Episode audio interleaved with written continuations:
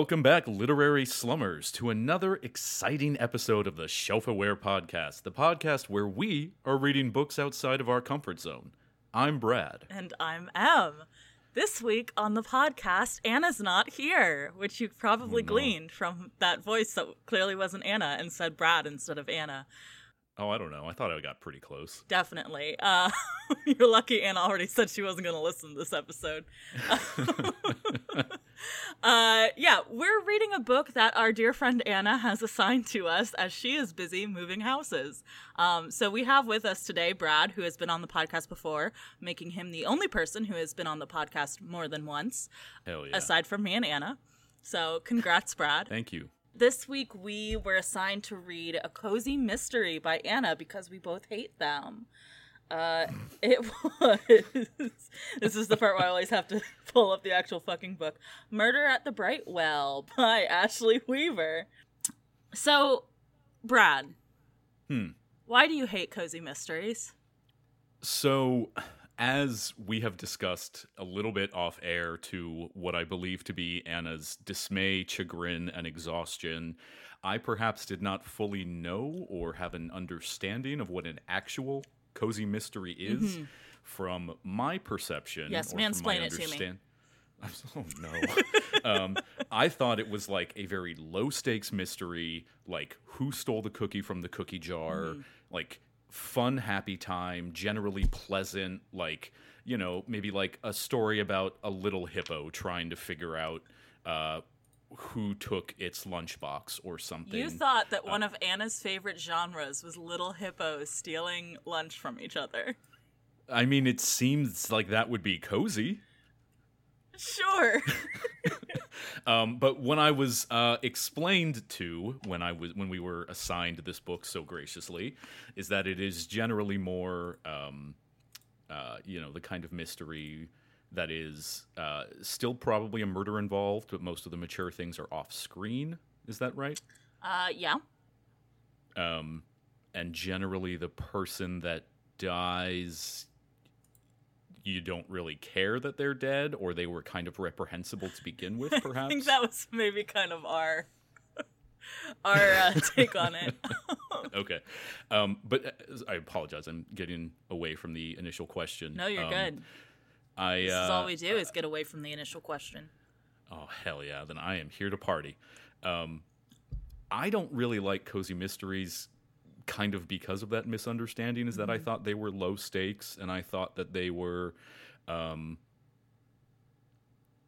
a little boring, to put it perhaps bluntly and not very kindly. Um, but after reading this, I did not know what a cozy mystery was, but I still don't think I like them. Interesting. what about you?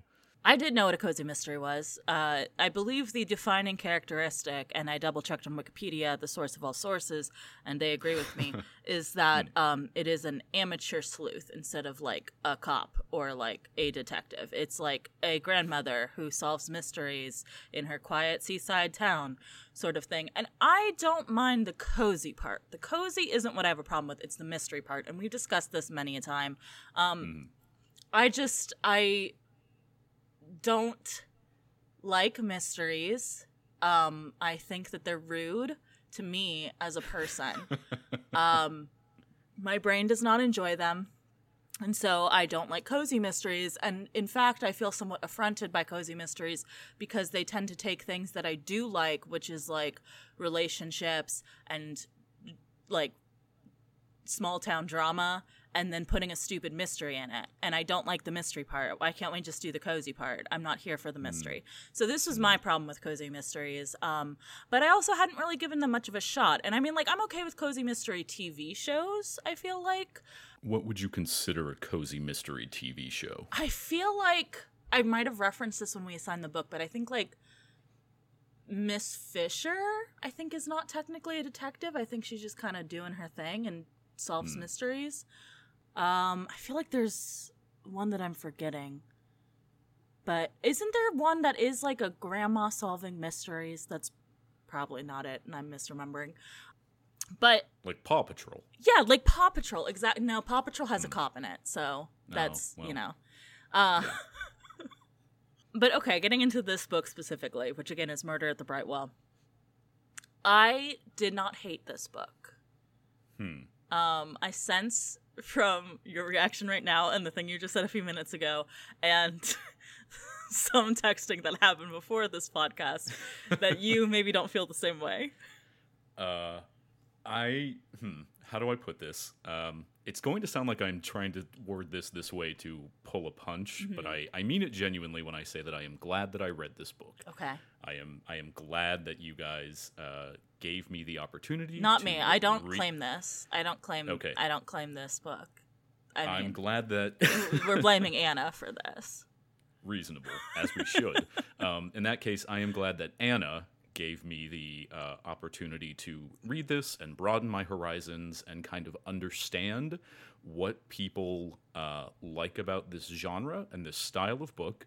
But A, not only is it absolutely not for me if this is what they are all hmm. like, and B, it almost made me understand why you hate mysteries. Right. Because there was a part where I was reading this and there were things that were happening that just seemed so ungodly convenient that I was like, this isn't No. how things work. This isn't how people talk. This isn't how people behave. This is how a writer writes a series of events to get the reader to go, oh my gosh, a red herring. Mm-hmm, mm-hmm. Uh, and that, as somebody who generally likes mysteries, I found myself upset with the fact that I was starting to see the The strings. starting you to see the strings. Yes, yes, you start to see the strings, and it kind of upset me that I was starting to go, oh, you know what? Actually, I think Em has a point. Maybe these mystery things are kind of terrible. It's only fun if someone else is solving the mystery. If the author is solving the mystery, it's just like, okay, but you wrote the mystery. I've said this so many times, but this is my gripe about mysteries is that it it feels like so patting themselves on the back to be like, I made this cool puzzle and then I told you what the solution to the puzzle was. And it's like, well, that's not impressive. That's you just you you wrote the puzzle and then you solved the puzzle and so we're supposed to be like, "Ooh, what a cool puzzle!" And I'm like, "But, eh, I it, it just annoys me, and it always feels like self-congratulatory, especially some of the Yeah. older ones, especially those great detective novels. Ugh, hate those because they're like, "Oh, I'm the smartest guy in the world." I'm like, "You fucking wrote like you wrote the book, and you wrote the man who solved the book. It's it's not impressive." I want I want a, a mystery where one person writes the mystery and then another author has to write the conclusion. Ooh, that's not a bad idea. In fact, so much so that like something like that has to exist, right? Like, I mean, I guess choose your own adventure books yeah, I guess. in a way. I don't Yeah. know. TTRPGs is Oh, essentially someone There writes the mystery and someone else has to solve the mystery. Someone else has to solve it. yeah. Yeah, yeah. I mean, escape rooms. like escape rooms. Yeah. these are all fun things. Mystery books, no. Hmm. Trying to think. I've only ever done two escape rooms, Really? and to call them fun things might be a generous. Oh, I love it. I love an I felt escape about room. the escape room. I like escape rooms, but I don't like mysteries. Sure. Hmm. I like mysteries, but not escape rooms. How are we ever going to get along? Ne'er the two shall meet. So, speaking of getting along, who would Hmm. get along with this book, Brad? Who would you recommend this to? Perfect segue. Uh, Wow, yes, flawless in execution. um, the unkind, but perhaps topical, and by topical I mean you guys referenced this sort of thing uh, in the uh, Gone Girl. That is what topical recommend? means is things that we've referenced recently in the podcast, yes. Yeah, I've always I've always said this. Of course. Um, yeah, um, I would recommend this book to the kind of person that has nevertheless she persisted on a white mug from Target. Wow, that is some some very harsh words about this book. Damn. Yes. Damn, son. Um, no, I like the the perhaps more charitable uh, read of this is I think I would recommend this to somebody who's like, you know, looking to like maybe has a long weekend or like are intentionally going into a lazy weekend.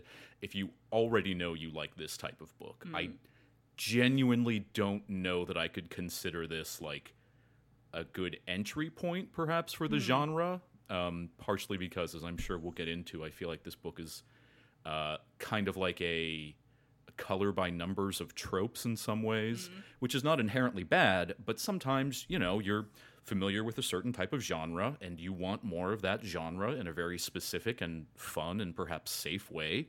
And I think this can fulfill that. So if you already know you like cozy mysteries and rich British people doing things, then perhaps this book is for you. Also, this book might be for you if you read or wrote fiction about the Great Gatsby, maybe. Interesting. You know, that's that's having kind of a renaissance these days. There's a lot of Gatsby retellings. So, Gatsby, what Gatsby? um, yeah, I mean, I agree. I think uh, I would probably add like if you're not necessarily into mystery and you want to try i think this was what anna was going for when she assigned this particular book uh, was if you're not into mystery but you do like romance because i think that this also uses a lot of romance tropes um, to, to varying degree and effect you know whether or not it works for you depends on your taste in romance but i think if you want to kind of cross over this might be a good entry point um because yeah there's a there's a lot of romance tropes in this one um which Yeah. i personally like because i just want to read about people having arguments about relationships that's really the only thing i want whether that's like a romantic relationship or you know a space captain having an argument with their holographic child about um, whether or not they should uh, get out more which perfectly segues us into uh, what we've been reading I was going to say that's awfully specific but Yes, go because on. what I've been reading is this book called Light from Un- Uncommon Stars by uh, Ryka Aoki. Um, and it's, I'm like halfway through, and it's wild because it's like three main characters, okay? The first is the teenage, I think she's like 18 ish, runaway, who is kind of a violin prodigy, maybe. She likes to play violin, but her father is like transphobic, transphobic, homophobic, so she ran away from home to get away from her hmm. abusive father. As you do. Of course. So here's character one. Character two is a famous violin instructor who 70 i think years ago made a deal with a devil to collect the souls of violin prodigies in exchange for her own soul so And you please tell me there's a golden fiddle involved in this. no i think it's a bow i haven't fully gotten to it yet Okay. All Um, right. All right. Character number three is a space alien who's here to construct a space alien uh, uh, vacation spot at a donut shop Okay. that she has bought. Um, it's very wild. That's like only some of the plot. You can imagine. It's going some places. I don't know where it's going to end up, but very interesting stuff. Really into it so far. About halfway through. I yeah, that sounds phenomenal. I was going to say that like I love the title to begin with, Yeah. but like all of this stuff you're describing sounds exactly like the kind of thing I would like to read. Usually I'm like, oh, everything's been done in some way, right? But I feel like this hasn't been done. like I'm just when they threw in the alien, I was like, all right, here we go. Like here we go. Em, come on. We've all seen the Disney movie from the 90s that is exactly this plot that you've just described. Lilo This and isn't Stitch, yes, exactly of new course. territory. okay, I mean, I wasn't actually trying to That also isn't from the 90s, so it was a bad pull on my part. No, no. if I can if I can ask though, I Mm-hmm. feel like so is this as like It's not Comical? campy. No, it's not like Okay, it's like that's what I was serious, gonna which ask, is yeah. weird. You would think it would be funny, but it's like lyrical No. and well written. It's weird. yeah. I'm There's very a part into of it. me that like yeah, there's a part of me that like your description made me go, I bet this is a vehicle for some actually very mm-hmm. heavy and serious things. Yeah, it's it's good. Recommend so far. You know, with the caveat of I haven't finished it. Um, how about you? What are you What are you reading? And it's great because you don't have to pull from just the last week. You can recommend anything ever. recommend What's the anything. best book you've ever read? The best book I've ever read uh, is ooh, actually, that's a good question. You know, it's been a while, but I think the best book I've ever read a couple years ago. Um, it was a little. I was in like maybe getting to the end of middle school, early high school. There's a little couple years ago, Num- but that's more than a couple years ago at this point. I hate to tell you. well, it was it, the book is called Number Fifty Four: The Answer. Uh, perhaps you've heard of it. It's a little Animorphs book. Oh. That, no, I uh, fully, this joke is this I joke fully is thought it was called Number 54, the answer. and I was like, 54, what is this? I've never heard of this. What school assigned this? It is a Um, great book, though. Yeah, yeah. um, no, I think like to answer the question a little more seriously, I have been slowly chipping away at a book called The Raven Tower by Mm-hmm. an author you guys have read before, Ann Leckie. Hmm. Um, I really enjoyed her book Ancillary Justice that you guys talked about Mm-hmm. what like a year and a half ago at this point or something. Something like that. It all blends together. Yeah, um, but I, I am really, really enjoying the Raven Tower. Um, it has a lot of. Uh, it has surprises, but I don't mean that in a way of like twists and turns in the plot. Like for me, a surprise is something where it's like, oh, I would not have even thought to have been surprised by something like that. And like I just, I really like when an author does that, like surprises you with subtle things. I also think um, Ann Leckie has just an incredible economy of words. Like I think she gets a lot across in very little time, um, and I am both envious and adm- uh, admiring, admiratory. I admire that. Admiral. um, Admiral. I'm an admiral. Um, uh, an important question. yes. How many ravens, like, per page would you say are in it? A lot. A lot. Particularly because I think there is a version of this book that does the animorph thing of having a small raven on the corner of the page. Oh, wow. That would up your number a bit. Yeah. Uh, cool. Well, uh, with all that said, it's time to talk about this book, which will be fun because usually Anna is the one in charge of plot, and I am not great at plot description. But we're gonna we're gonna give it a try. Back to our hate read days. um, I fully have the book that I just recommended open, so that was going to be very confusing because the plots are quite different. Um, No? Cool. So, Murder at the Brightwell. We open Kent, England, 1932. Hmm. We are introduced to our two main characters, I would say, Amory Ames and Milo Ames. Uh, we could assume that Amory Ames was the main character of this because it is an Amory Ames mystery, Mm. um, as it proclaims on the cover. Uh, also told from a first person perspective. also told from a first person perspective, yes, of uh, Amory. Amory is married to Milo. Confusingly, we are told later that Milo's last name is Ames and Amory's last name was also Ames before she got married to Milo, which she's like, it's cool, we're not related, but I'm like, it's England in the 1930s, you probably are. you yes, I had that same thought. Like Almost she like certainly. yeah, it's like a flippant like oh, so funny, but don't worry, we're not related. And I was like, I'm not buying it might not be the No. same family tree, but it's certainly in the same orchard. yes. Um, I think also uh, going back to kind of what you said about like books about people, uh, you know, relationships and that sort of thing. I think it very much sets a tone that this book basically starts with her. I have it almost word for word here in my notes. Amory says that she is married to a man uh, that she loves and hates in equal proportion. So which you know that's great. We love that.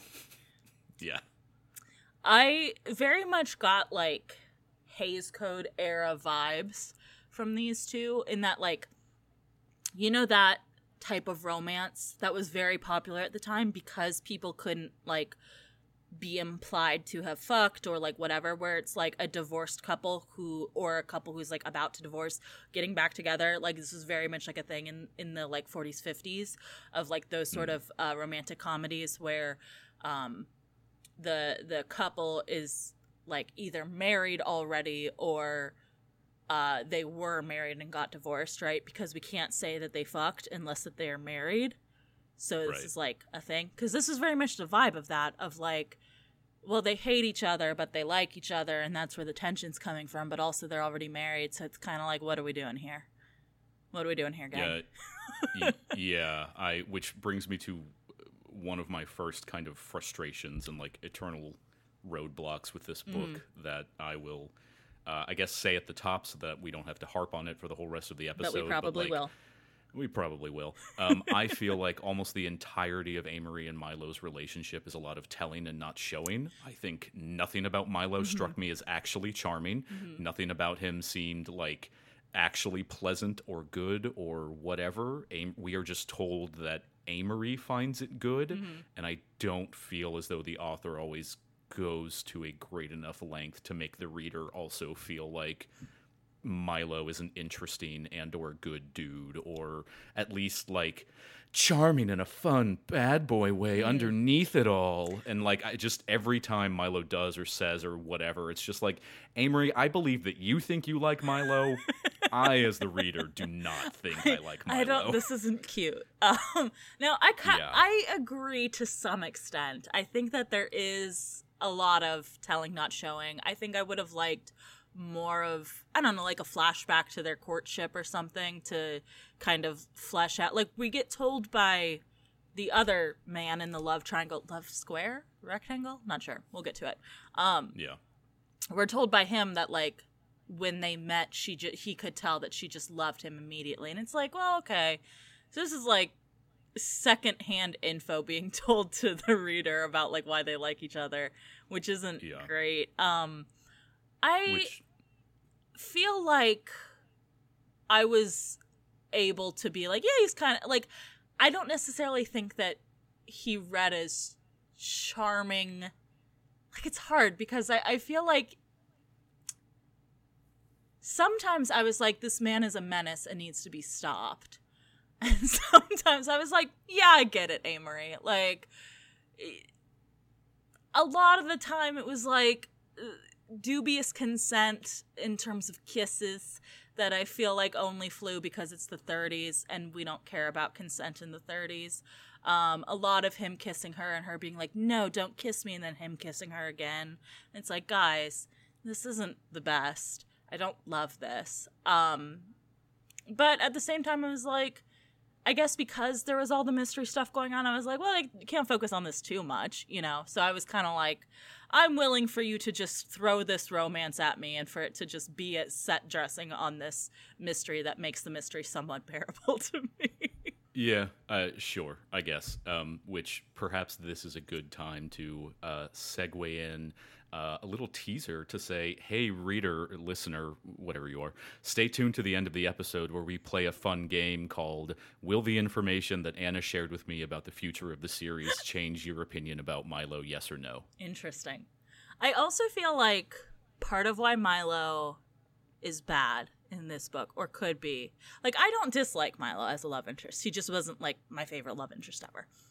Sure. But I feel like part of it is also because they want to keep it a possibility that he's the murderer, which makes me wonder in future books how that's going to go. If she's just going to keep finding ex boyfriends involved in various weird murders that then can make her husband jealous. I don't know. It seems like a very specific, like, Yeah. niche thing to be repeatable, you know? Anyway. What I didn't tell you in the first book was that I actually had a second husband Right. between Milo and Gil, and he also killed somebody. right like it's a lot um but speaking Yeah. of gil uh so milo and amory are unhappily married i feel like we can say uh he's just returned from monte carlo and she uh has a friend show up named gil trent who's like what's up amory? We haven't talked in five years. We were engaged but you left me for milo. Do you want to come be fake girlfriend with me? And she's like yeah that sounds tight. Which that's wild. That's wild.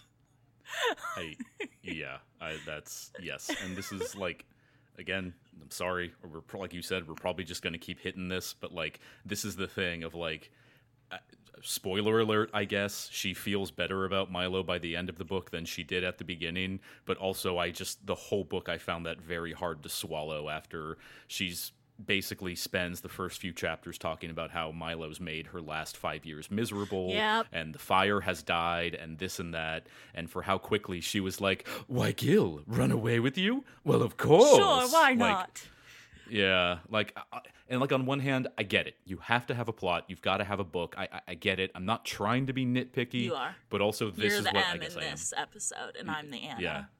Yeah. Hello, I'm Anne. Um, but like, uh, yeah, it's just this weird thing of like, on one hand, I know they have to behave a certain way, otherwise you don't have a plot.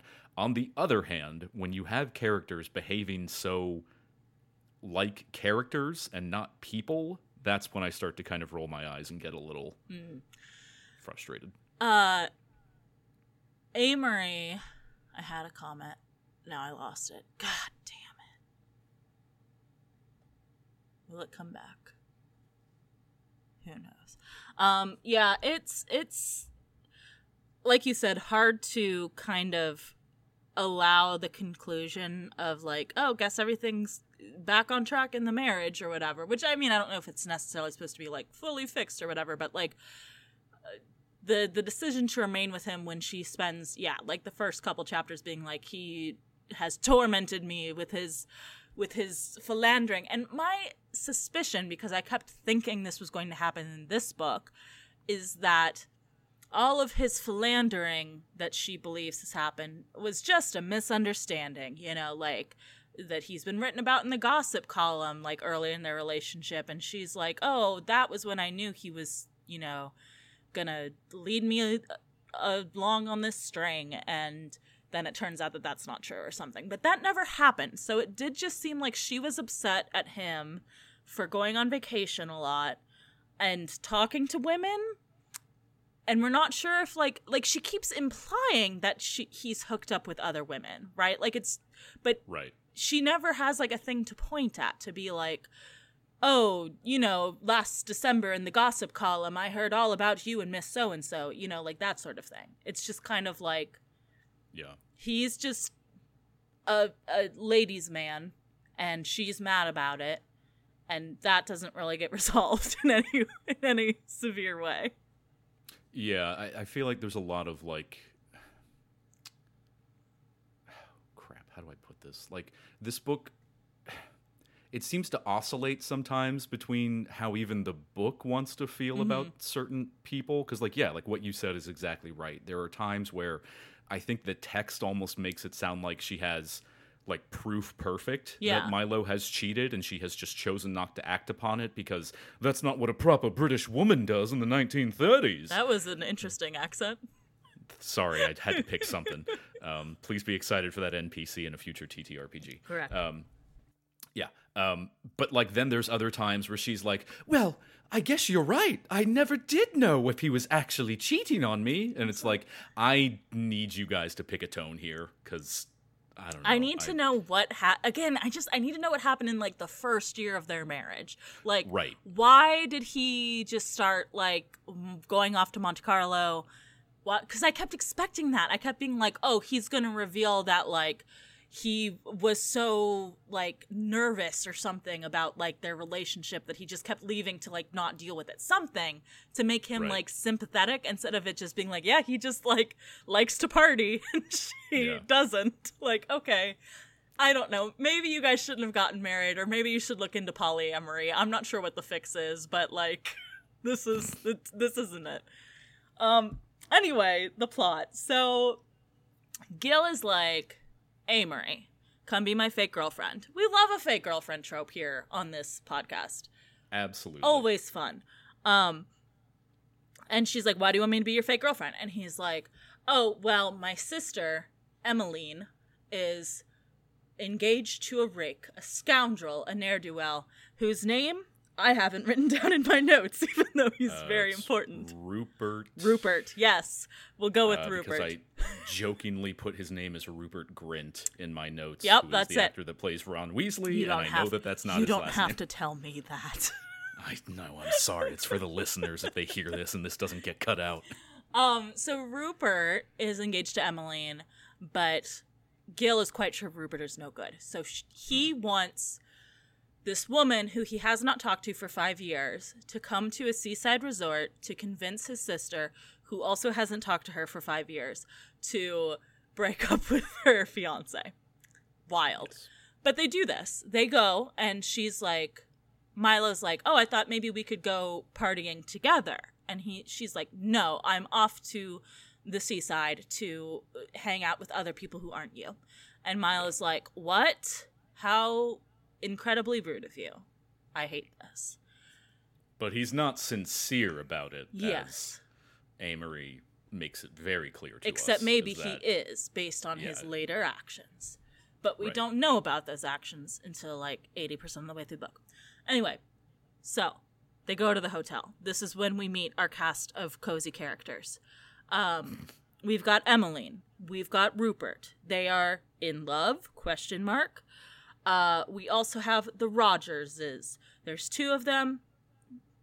That's all I had on that, Mr. and Mrs. Um, they are friends with the Trentons. Is that their last name? That can't be right. Yes. Is that? Gil Trent. no, no, no. Oh, Trent. sorry. No, not the Trentons. The Hamiltons. Yes. I was very wrong. They are friends with the Hamiltons, uh, who are a couple. The man is very mean, and the woman is sad. Um, there is also Olive, who is a friend of Emmeline's from school. She is there and unimportant for the first half of this book, and then very important for the last half of this book. Um, in it's more like a spike. She's like very important at like the sixty percent Yeah, mark, and yeah, yeah. kind of drops off again. but then she kind of comes back up at the very end when yeah, to resolve love rectangles. Um, there is also another girl there who is completely unimportant, except for she drugs the main character at one point, maybe, but it isn't fully resolved either.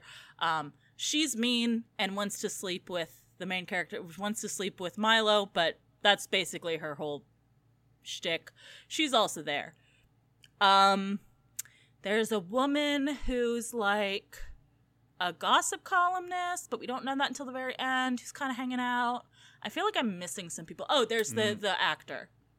yes, the Yeah. actor He's also Um, there. Who has like a weird final hour reveal that literally made me put the book down and go, I don't what?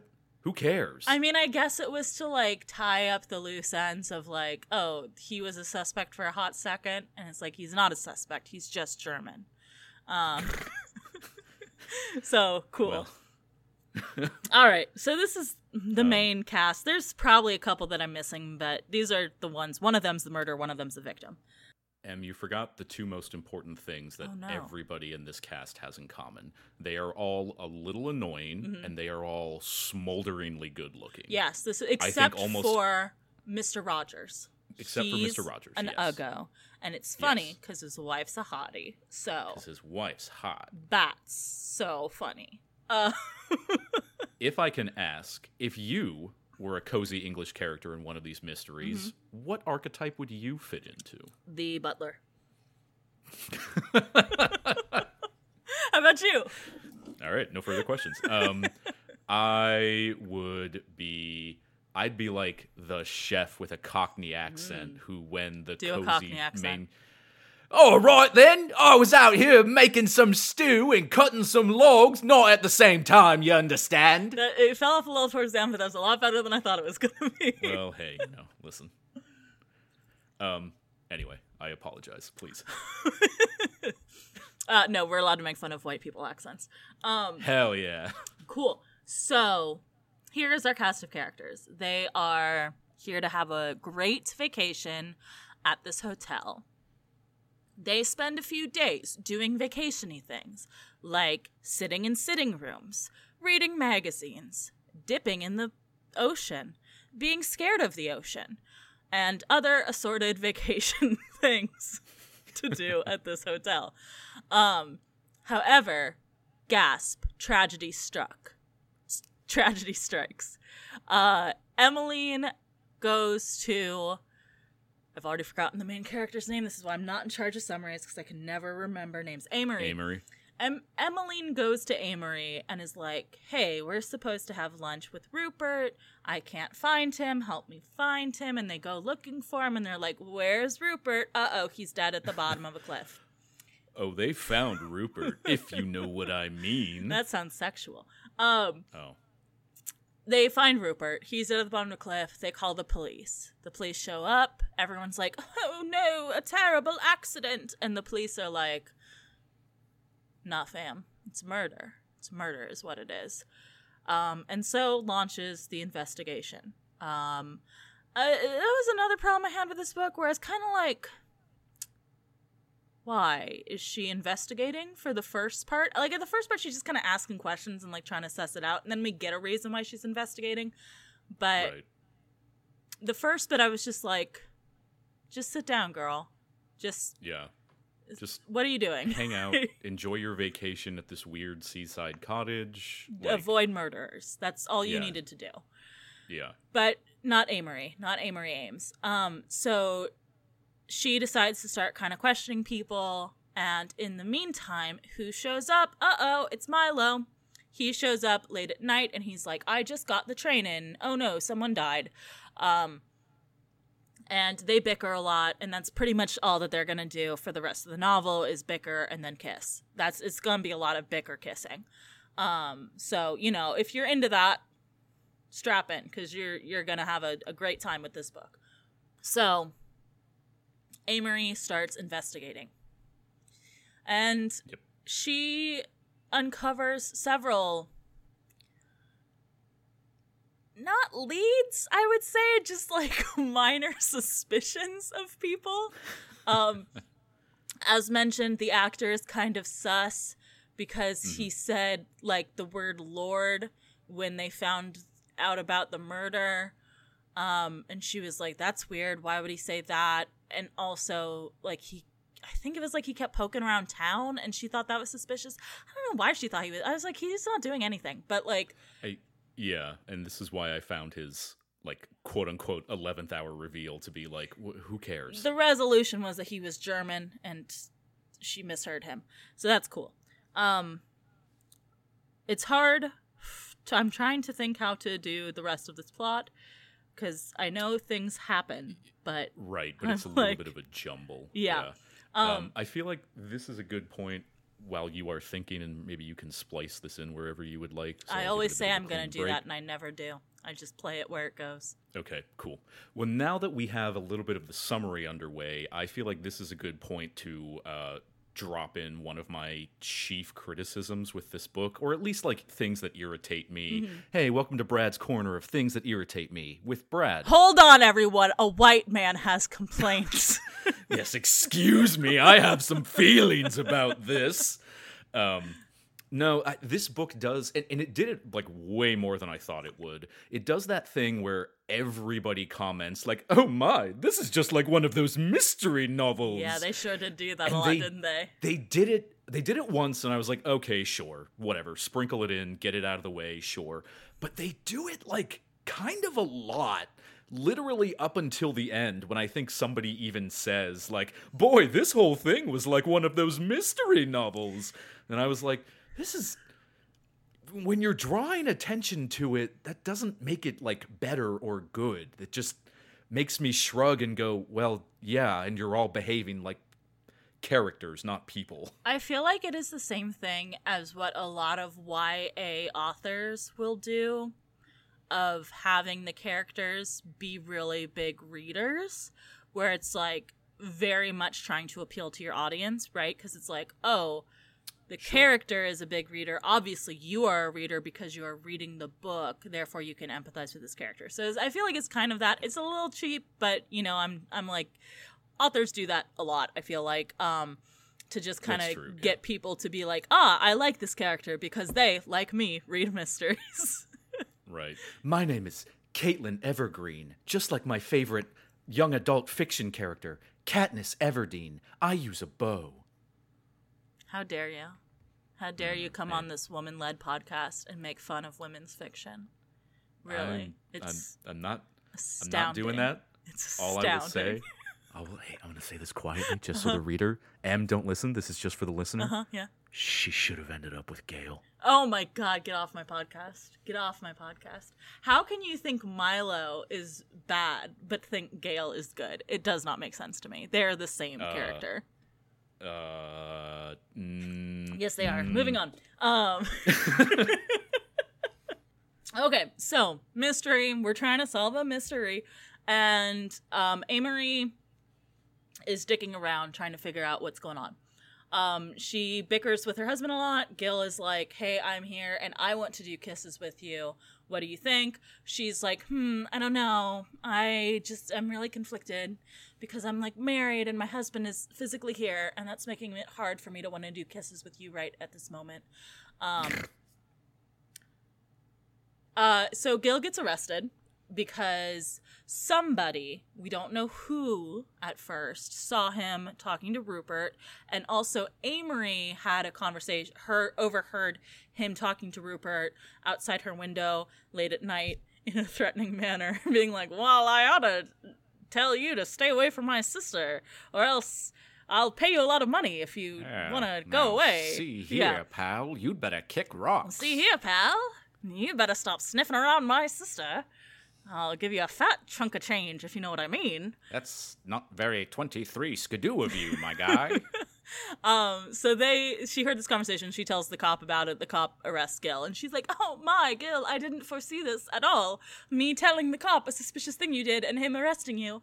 Oh, I'm so sorry, Gil." And Gil's like, "It's okay. You're perfect and beautiful, and I love you. You would never do anything wrong." Um, cool, great energy from Gil. Uh, Yeah. Uh, this is also perhaps another time to slip in a weird criticism I have of this Mm-hmm. Go book. for it. And it is that uh, it seems like nobody, and by nobody I mean Amory or Gil, can't decide how familiar they are with each other. Mm. Because at the start of the book, she's like, hadn't seen him in five years since I split off our marriage. But then there are a great many number of times in the book where she's like, we were old friends, the best of friends, truly. We knew everything about each other. And I was like, that's not really the impression I'm getting from your earlier description of I haven't seen him in five years. I would say that they're old friends. It's like, okay, the the vibes I got about their relationship was that they were like BFFs who got engaged. And then when that engagement broke off, the friendship also broke off, right? So I like I mm-hmm. believe that. I was like, yeah, they were like really close when they were engaged and then they stopped being engaged and it's like, well, we're not going to hang out anymore cuz that's awkward. Um and also, like, it's the 1930s, and I guess you could send him a telegram, but it's not like you can text him every day, you know? So it's kind of like, Yeah. uh, uh, and also, like, she's trying to pretend to be his fake girlfriend. So, like, I, like, when she's saying that to other people, I was like, yeah, of course, that's what you would say, because, like, otherwise it would be weird that you're here. Like, I, I think that, like, she says that a lot to the policeman, I think. Um, of like, oh, we're old friends. We're we're very close old friends, you know. And it's like, well, yeah, because otherwise, the thing that you did do seems yeah, insane. probably a good point. So like, if she had just been like, "Well, you see, he came to my house after not knowing him for five years and asked me to come break up his sister and her fiance, who is now dead," I feel like that might have raised a few red flags, you know? Yeah, yeah. I yes. Okay. Well, score one for queer women, I guess. um, cool. Uh, so Gil gets arrested, and then the next important thing that happens is, I believe, Olive tries to kill herself. So there's another girl we mentioned in the party named Olive who, and she tries to kill herself, and and Amory's like, was it because she was in love with Rupert. And some of the other people, specifically Mrs. Hamilton in the group, have suggested that um, there's something going on with Olive and Rupert, and they like used to date a little bit, but Olive's not really into him. Um, and it, there's kind of like conflicting reports of what exactly I their thought- relationship is. yeah, I thought at first it was the other way around. Like they dated a little bit, but it was more that he wasn't into her.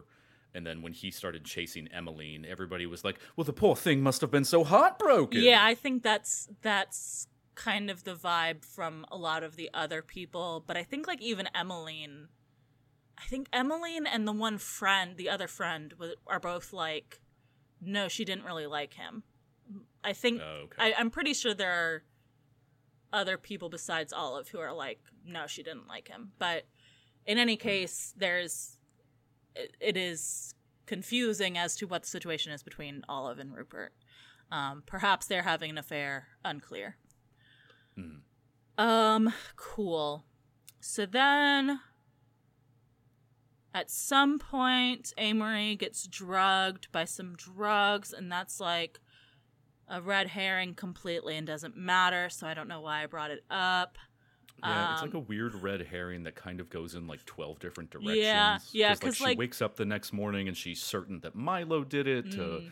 do something untoward, but he assures her that no, my dear, I would not do that. If I wanted to do something untoward, I'd use my natural manly charm on you. Of course. Um, you know, and then she thinks that like a bunch of other characters do it, and uh, eventually, kind of like you alluded to earlier, we do find out who did it, and it's just shrugged off in a real weird way that, in retrospect, makes me uncomfortable. Yeah. That they were just like, "Wow, this woman was drugged." Anyway, Anyway, and especially Yeah. considering it was drugged with a drug that is used in two of, or like another one of the murders, like very prevalently. ye- and at one point, an attempted murder that they think is happening. Wild. yeah, Um, okay, so getting to that murder and attempted murder, um, Mrs. Hamilton and Mr. Hamilton are there. Uh, I hate doing plots. okay, um, at one point, Amory's like, I want to go check out Mr. Hamilton's room. Oh, because I remember now. Because they're all hanging out downstairs and then Mr. Hamilton like goes and sneaks off and she's like following him and she sees him go down to where the murder happened or where the death happened at the bottom of the cliff and pick up something shiny and put it in his pocket and leave. And she's like, "What could it be? Was it the murder weapon? Don't know." Um so she does that. She wants to go search Mr. Hamilton's room. So she you forgot. what did I forget? I, I think this is sort of important. Okay. There is a, a steamy, passionate kiss to you know, it's that it's that wonderful love story trope of we have to fake kiss, Yes, but we're gonna course. actually kiss to look inconspicuous. Of course, yes. So as as Mr. Hamilton is coming back up on the beach, she like I was a little unclear that she like she's following him but at a distance. but yeah, but like at a distance, but apparently not so far away that she could get away from him. I don't know. She's on like a, a set of wooden steps that go down to the beach. She's worried that he's going to catch her. Of course, Milo happens to also be behind her. And she's like, oh crap, I've got to pretend to not have been following Mr. Hamilton. Quick, Milo, kiss me. And, you know, there's several paragraphs devoted to, oh my gosh, we hadn't kissed like this in ages. And the old flame was being reignited and, and this and that. And I don't know. I think that's worth drawing attention to because, in a lot of ways, the romance becomes the A plot more than the B plot sometimes. yeah, I think that is also the start of all of the bicker kissing. Um, I, I think there's not. I think that's the first kissing that happens, and after that, there's Yes. just a lot of angry kissing and kissing to shut each other up and kissing to prove a point and kissing to piss off Gil. lot of lot of very pa- passive aggressive kissing in this book. Um, love it. so she wants to go figure out what the thing is that Mr. Hamilton took. So she goes to search his room, and then Milo also goes to search his room. Not clear what Milo is doing. Also, there's like this whole thing at this point where he's Milo is like, "Why do you want to solve this mystery?" And she's like, "I have to for Gil." And Milo's like, "Don't you think Gil might have done it?" And she's like, "No, absolutely not. Gil would never. Gil is a perfect angel baby. Shut shut your stupid face, Milo."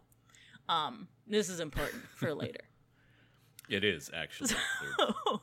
so they go to search the room. She goes in. Milo f- also goes to search the room. I don't know why Milo is searching the room. Who gives a shit? I can't remember. Um, but they both end up there. They're searching the room. Blah blah blah blah blah. Mr. Hamilton comes back, and they're like, "Quick, we have to hide in a wardrobe and make out a bit." So they do. Um, and then Mr. Hamilton uh, draws himself a bath, and they're like, "Sweet, he'll take a bath, and we can leave." And then he gets in the bath, and Gil, nope, not Gil. Milo goes to check and see what's up, and there's some splish splashing, and then he's like, "Oh fuck, get out here!" And she does, and it turns out Mr. Hamilton is dead in the bathtub. Oh mm-hmm. no! oh, no. Oh, no. How are we going to explain to the police that we found a dead body because we were hiding in his room while we were looking for a murder weapon? They basically explain it by being like, "That's exactly what we did," and the police is like, "Well, my boss doesn't want me to arrest rich people too much, so Guess it's yeah, fine. that that comment, which brings me to another point of I'm sorry, you saying that. I literally have in my notes. I have a running tab of like weird, shitty things that Milo said. Um, one of which are these people are not of our breed, Uh-huh, yeah. um, implying that these people are rich but not rich enough no, to hang no, out with no, us. Brad. What he meant by that is that they are not from the Ames family tree. Oh, okay, my mistake. They literally aren't of their Yeah. breed because they're Yeah. cousins, probably. Yeah, sorry. These people aren't from our what was it you said earlier? Orchard. family orchard, These yeah. people are from a different family orchard. um, Milo also makes several weird jokes about like those damn socialists and how perhaps Yeah. we should kill them, which when we get to our game at the end, remind me to bring up something that I had a weird thought about. Interesting. Um, uh, yeah, that m- is more related than perhaps it might sound.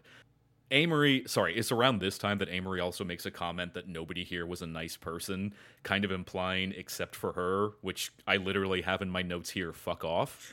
Um, but that's more of a personal thing. Yeah, so that did strike me as odd too, because I was like, you seem to be getting along great with most of them, and most of them have been very nice to you and seem very nice in general, and haven't really Yeah. done anything. I don't I- know. and, and and that's one thing about this book that like again this is just a taste thing as has been well established both on this podcast and to hurt my feelings privately mm-hmm. you and anna don't like cyberpunk and i understand that there are trappings about the genre that you don't like that i love and there is one trapping about fancy british people that i don't like and it's this weird like it's like everybody is playing 4D emotional and verbal chess all the time. Hmm. And I know that that is like part of the drama and part of the keep a straight face in public and, and like et cetera, et cetera. But like reading this book and hearing Amory constantly talk about how catty and shitty and like sometimes kind of fake some of the other women at the party were or y- you know by party i mean cast of characters but then also doing the exact same thing to literally everyone else it's just this weird like it kind of just grew exhausting for me yeah. I think it, it was weird because there were a couple times where I was like, oh god, is Amory going to be like one of those I'm not like other girls? But like she did seem to get along fine with most of the women. And it seemed that like, except for the one who did drug her, so like fair.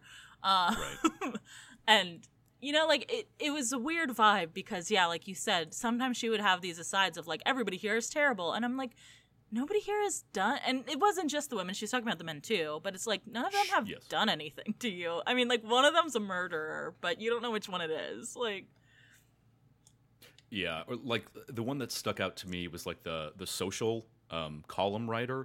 Like at the beginning, she was like, "Ugh, I couldn't believe a social column writer was here. This was truly going to make, you know, things look even worse than they were already bound to look." And then like three quarters of the way through the book, she's like, "You know, I couldn't help myself. I just loved how funny and strange that social column writer was." well it's and character I was growth like, "What? she learned to like the social column writer Okay, I get. it. it's her Okay." character arc All right, you know what? You got me again. Score two for queer women everywhere.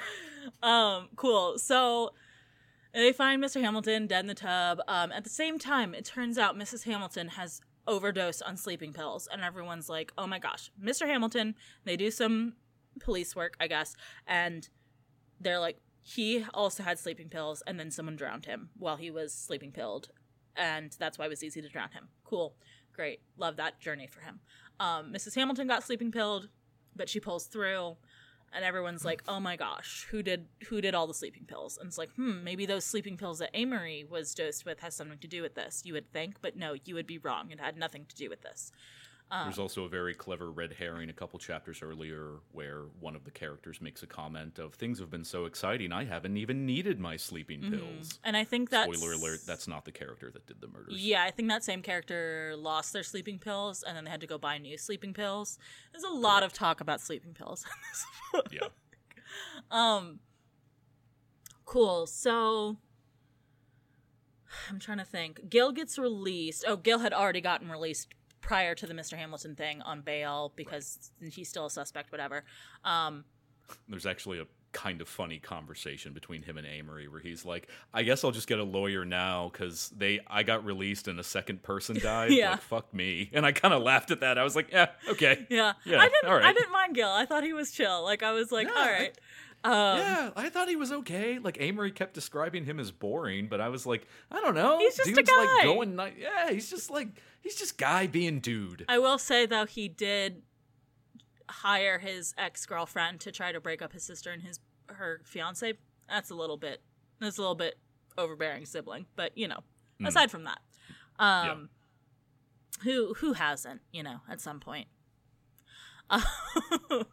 Okay, so I feel like nothing else really important happens until like the reveal. Am I correct? Is there anything Um, let me Anything look that at I'm my missing? Notes. I don't think like like no. There's like, more there- like she- questioning of people and talking to people and getting bits and Yeah. she talks to Olive and Olive's like I wasn't in love with Rupert. Basically we find out Olive wasn't in love with Rupert. She was in love with Gil and that's why she tried to kill herself because Gil got arrested, which like girl, that is not healthy. You need to see No. a, a therapist immediately cuz Mhm. getting your man is not going to solve your issues. Um Nope.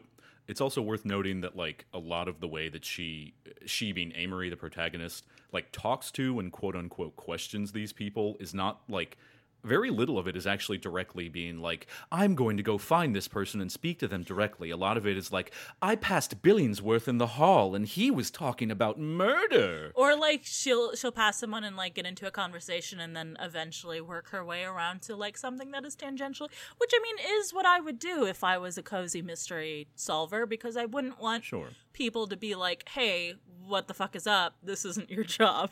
Go away." You know? You wouldn't just directly approach them and be like, "Sleeping pills, what's up? What's up with these? what's up with these?" cool. So we find out basically the big reveal is um Amory the the lights all go out. There's an electricity thing. Amory starts a fire in the hotel, but it's fine Intentionally. because it's just a little fire. Um, so that she can cause a distraction and get the keys. Oh, I forgot the whole thing about Milo also left. Milo went to London. Yes. She calls their flat or whatever in London. A woman answers and is like, "What's up? I'm a woman in your house." And she's like, "Why are you in my house? Where's Milo?" And she's like, "I'm not here." Or he's not here. I.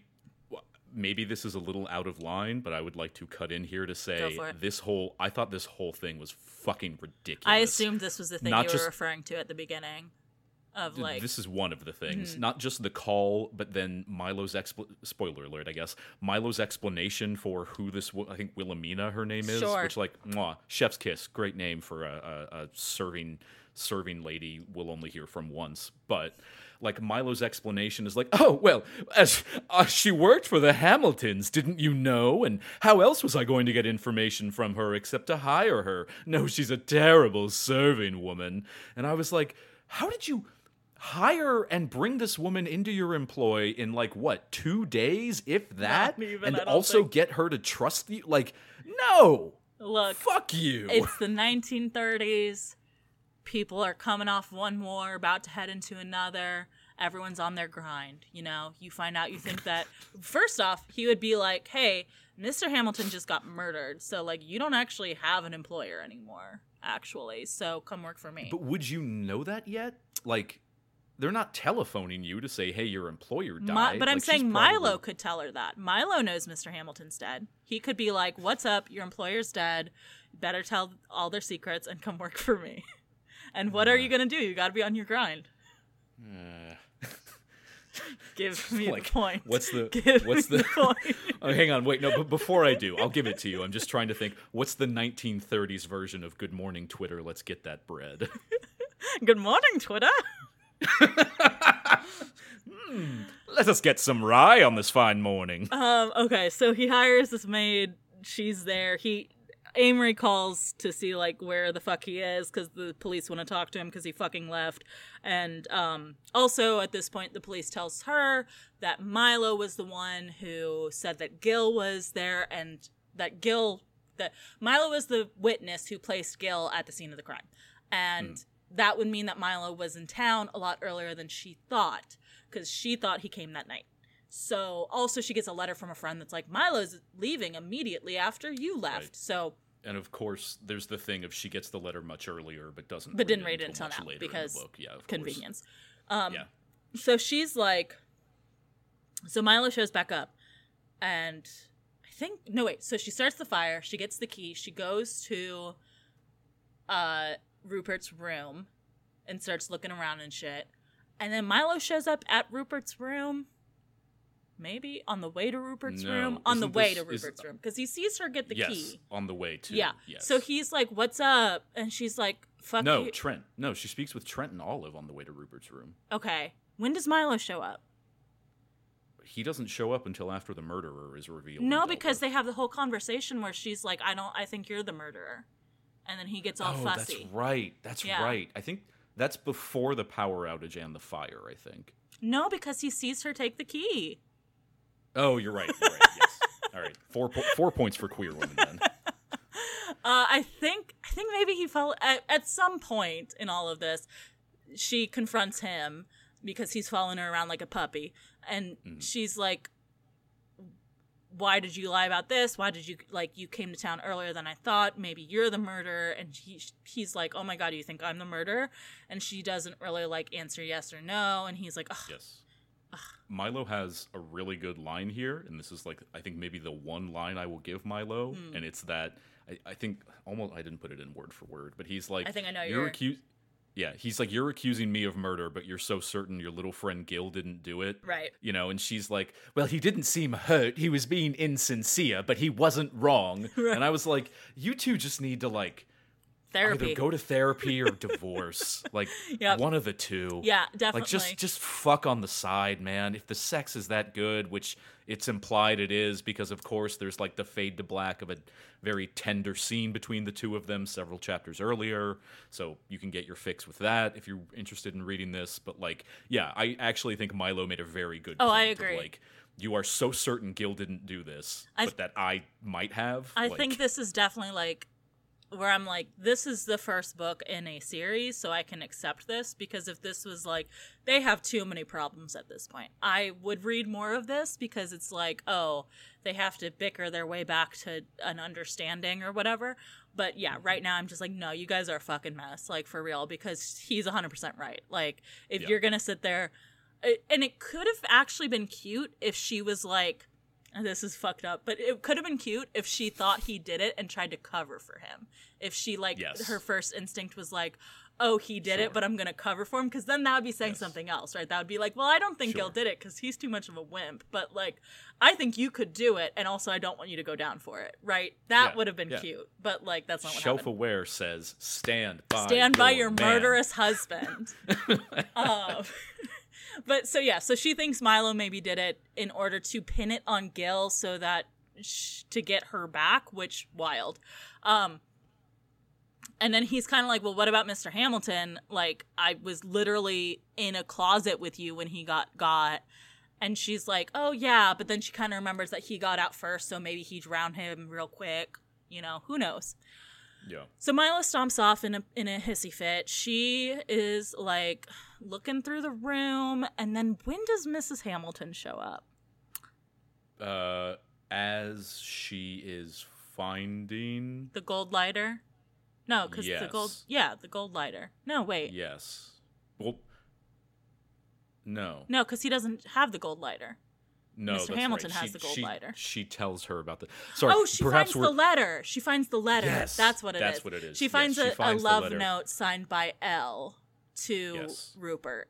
And then Yes. Larissa Hamilton shows up yes. and is like, "You've uncovered my fiendish plan. I was going to marry Ru- me and Rupert were in love, but then so if I may gently cut in here for a little bit more context No. because we kind of swept over it. Sorry. go ahead." five five points for queer women, I guess. um, so you know, speaking of like tropes, character types, etc., the Ruperts are a, a pretty stock standard. Um, The y- you know, unhappy. What did I say? The Or not the Ruperts. Ruperts. The Hamiltons. The, um, the Hamiltons. Sorry, all these British names. Who can keep up? Um, uh, the the Hamiltons are a pretty stock standard, like brutish, awful, terrible man. So again, going with the cozy mystery thing. You don't feel that bad when he's found dead, um, with a very uh, kind of sickly, unassuming, oh, how could it have been me sort of wife, so that, in my personal opinion, you can kind of see it coming from a mile away that she was the murderer. Um, and I'm trying to think, there was something else. Uh, She you know, has a they- they- brother who was who drowned at sea. drowned at sea, which is important to the plot in this way that I will currently describe. Um, Yes. So she and Rupert were having a love affair. Their plan was for Rupert to marry Emmeline, and then they were going to kill both Emmeline and Mr. Hamilton and get all the money and then run off together. Great, love it. Um, so then Rupert came to uh, Mrs. Hamilton and was like, JK, I'm actually in love with Emmeline. I don't want to murder her anymore. Um, and and at some point, Mrs. Hamilton had like the idea of like, let's just murder Mr. Hamilton because like I don't think we should kill Emmeline. That's rude. Um, Yeah. She didn't do anything to deserve it. But Rupert was like, no, we got to get both of them. But then he chickens out and is like, no, I actually love Emmeline and I want to marry her and we can just kind of keep doing our thing on the side. NBD. Um, so Mrs. Hamilton hits him with her cigarette case, um, which was mentioned a few Lighter. times earlier. No, it's a cigarette case because he has the lighter in his pocket. That He got the lighter from the beach. he got the lighter from Mrs. Hamilton and then it fell out of his pocket on the beach. But she hit him with the cigarette case because then there's the comment later about like where's your cigarette case or whatever because it was covered right, in that's blood. Right, that's right. That's yeah. right. That's right. Yeah, I know it's right, Brad. No, no, no, no, no, no. Wait. She had her cigarette case, but it was empty. I'm pretty sure it's the cigarette case. I'm about to look it up. Hold on. This is important. One way or the other, fucking wild to me that they could you could brain somebody with a lighter and or cigarette case. So it sent me down this weird rabbit hole of how big were lighters and cigarette cases in 1930s England. And hey, spoiler alert, not that big. So I don't know how this as the text describes her kind of frail, sickly woman brained this large, handsome, powerful man with a square object, potentially the size of your smartphone, if not a little smaller. Like, Sorry, I'm very invested in this. no, no, it's fine. I just like I remember because they're they they everybody is playing bridge in the common room. And Mr. Hamilton gets pissed that Yes. he doesn't have any cigarettes. I struck at And so him and he- hit him with my cigarette case as hard as I could manage. Before I ev- even really knew what was happening, he fell over the edge. And then Oh. later it says, uh, In a way, I was sorry that Rupert was dead, but knowing how he felt, I mourned him very little. I was hoping the inquest would find that it had been an accident. Then I might have gone on as usual. I still planned on killing Nelson, of course, but I would have done it much later had he not begun to suspect. He found the lighter. Yes, the lighter fell with Rupert. okay. I win. Six points for queer women then. I just sorry, I just I was really remembering that scene where Mr. Hamilton was just fucking Yeah. livid that she didn't have any cigarettes in her case. I'm not sure if she actually like brought the case out or not. She might have just said like, because I I know what you're talking about where she's he's she's like, oh, I have my case, just there's no cigarettes in it. I forgot to fill it. Maybe she just like didn't actually bring it out. She was just saying Yeah. there weren't. I don't know. Anyway. Yeah. Um, she did the whole thing, and then she killed her husband with sleeping pills and gave her and drowned him, and then gave herself sleeping pills so no one would suspect. Which like she had to be fucking trucking it to make it from that room to the other, and the sleeping pills wild. Um, but she took a bunch of sleeping pills, and um, that was that. She did the thing, and then she's like, "I'm gonna kill you, Amory," and Amory's like, She has a gun. Yes, she does have a gun. She she comes into the room with a gun that she professes was Mr. Hamilton's, and like Amory, Amory literally says, "Well, in those." In those storybooks, if you keep them talking, somebody eventually comes. So maybe I'll just keep her talking, and then somebody eventually comes. I mean, she's not wrong. You know, she's aware of the Yeah, tropes. yeah. Yeah, you're right. Yeah. Um, so that happens. Uh, I think both the police and Gil show up, but anyway, she gets arrested. Then she and Gil, she and Milo have a talk, and Milo's like, "Well, guess you're gonna hang out with Gil or whatever. See you later. Bye." bye forever. Not really. I'm going to go party on the continent. And then she's like, well, I'm going to go back to London. And then she goes to talk to Gil, and she's like, mm, I'm not really feeling it. You should go hook up with Olive. And Gil's like, well, yeah, I I guess I loved Olive the whole time. So this is fine. And I'm like, Olive needs therapy. She should not be getting into a relationship right now, but y'all do you. Um, and then she gets on a Yeah. train, and then Milo it's shows up a- on the train and is like, hey, baby, I changed my mind. Let's go to London together. And Let's bone on this train. well, he like shows up and is like, "I'm gonna fucking punch Gil in the face," and he, she's like, "Yeah, Gil's not here," and he's like, "Cool, dope, love it," and that's like the end of the book.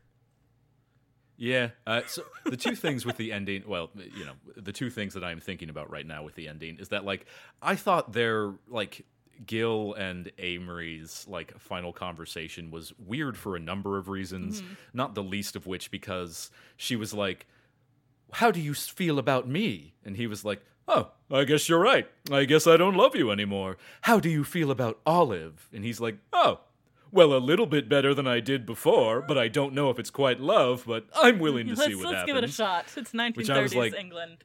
Yeah, I was like, this is fucking wild, man. Yeah, you couldn't guys be me. Yeah, it was weird.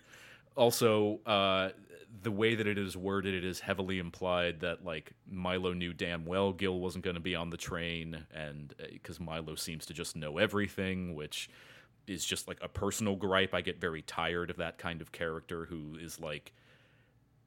It's not like a fun teasing, like mystery. Does this character know everything? It's like actually this character knows everything.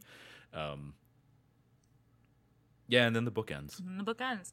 I might read more of this series. I didn't hate it, and I feel like I might appease Anna in this way of uh, reading more cozy mysteries by reading this one series, just because I do kind of want to know. But also, I realize Yeah. you're going to spoil it in like two seconds, so let's go.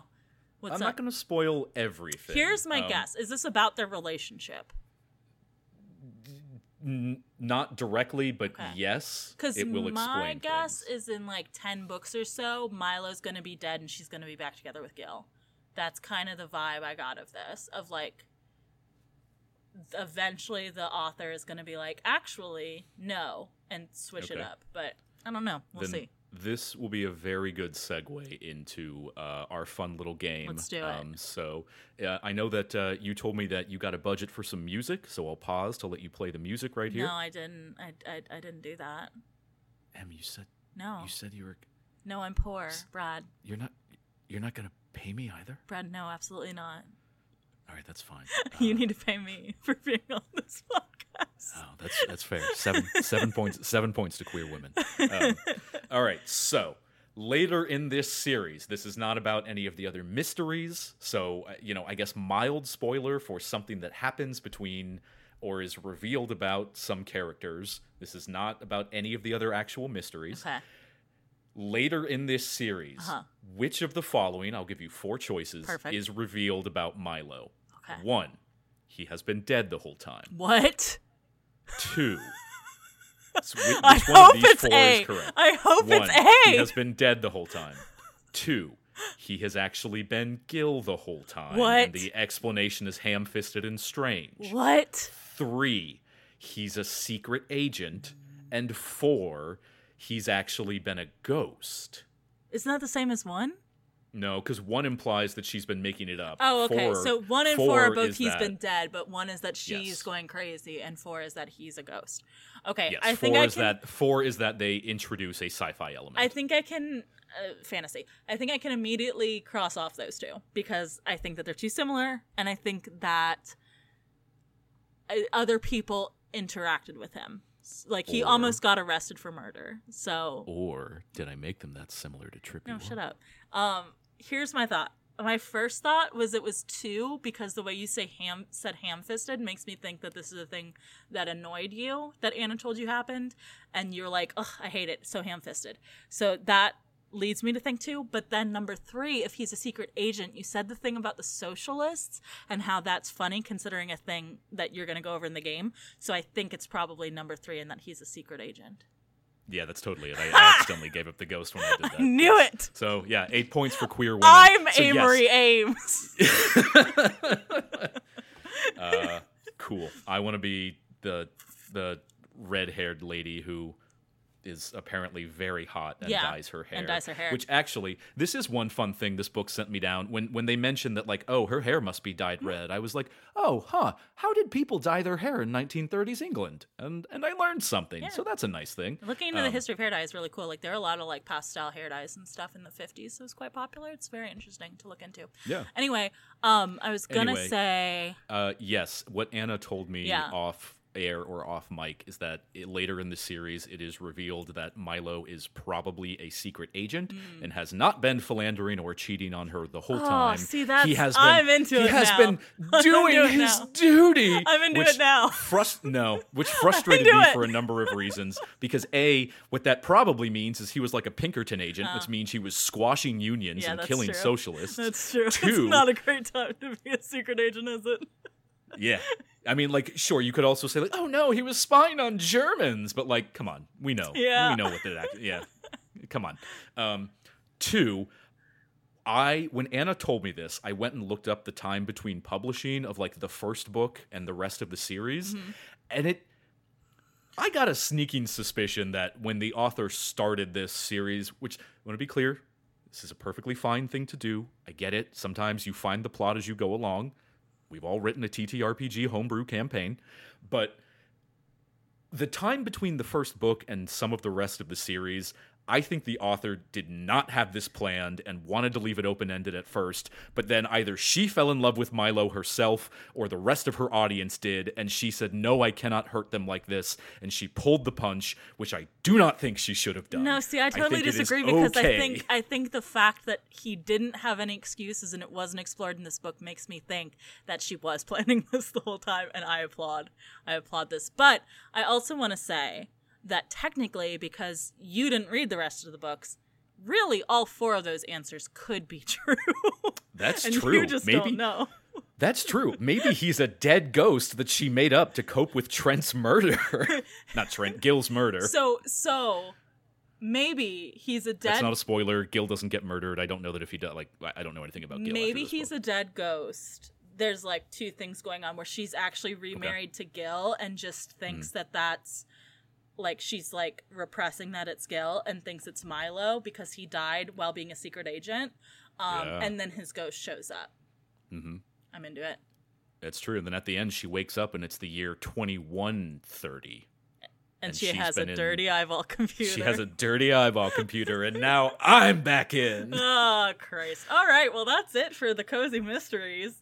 Uh, next week, we will be back. Well, two, one of us will be back. Uh, Brad will not be here because Aw. Anna will be back uh, with Yay. me pulling up the calendar Meow, meow, Monday. with another Meow Meow Monday with uh, Warrior Cats, the second Warrior Cats series, book three, Warriors. I have to look up what book it is. Uh, okay, Warrior Cats, Warriors, The New Prophecy, book three, Dawn. I have to get off the Wikipedia now so I don't spoil myself. Um, after that, I don't know what the fuck we're doing because me and Anna haven't talked about it and the calendar doesn't go out that far. So it'll be a surprise for me. Maybe I'll edit something in here at a later date. Hell Uh, yeah. Cool. Now I have to do the wrap up, and I don't usually do this, so let's see how it goes. In the meantime, you can follow us uh, at Shelfawarecast on Twitter, probably. If you have a book that you want to recommend that we read because you love it or you hate it or anything in between, you can, can email it to us. Shelfawarecast at gmail.com, probably. Um, thank you as always to Ben Cope for the use of our theme song. You can find his YouTube in the show notes below. Uh, follow, subscribe, leave us a review. Spotify, iTunes, wherever your podcasts are sold. If you don't follow us, I'll cry. Um, that's it, I think. In the words of Ashley Weaver, if I had killed Howe and Hamilton, I should have done a much better job of it. Damn. May we all do a much better job of it.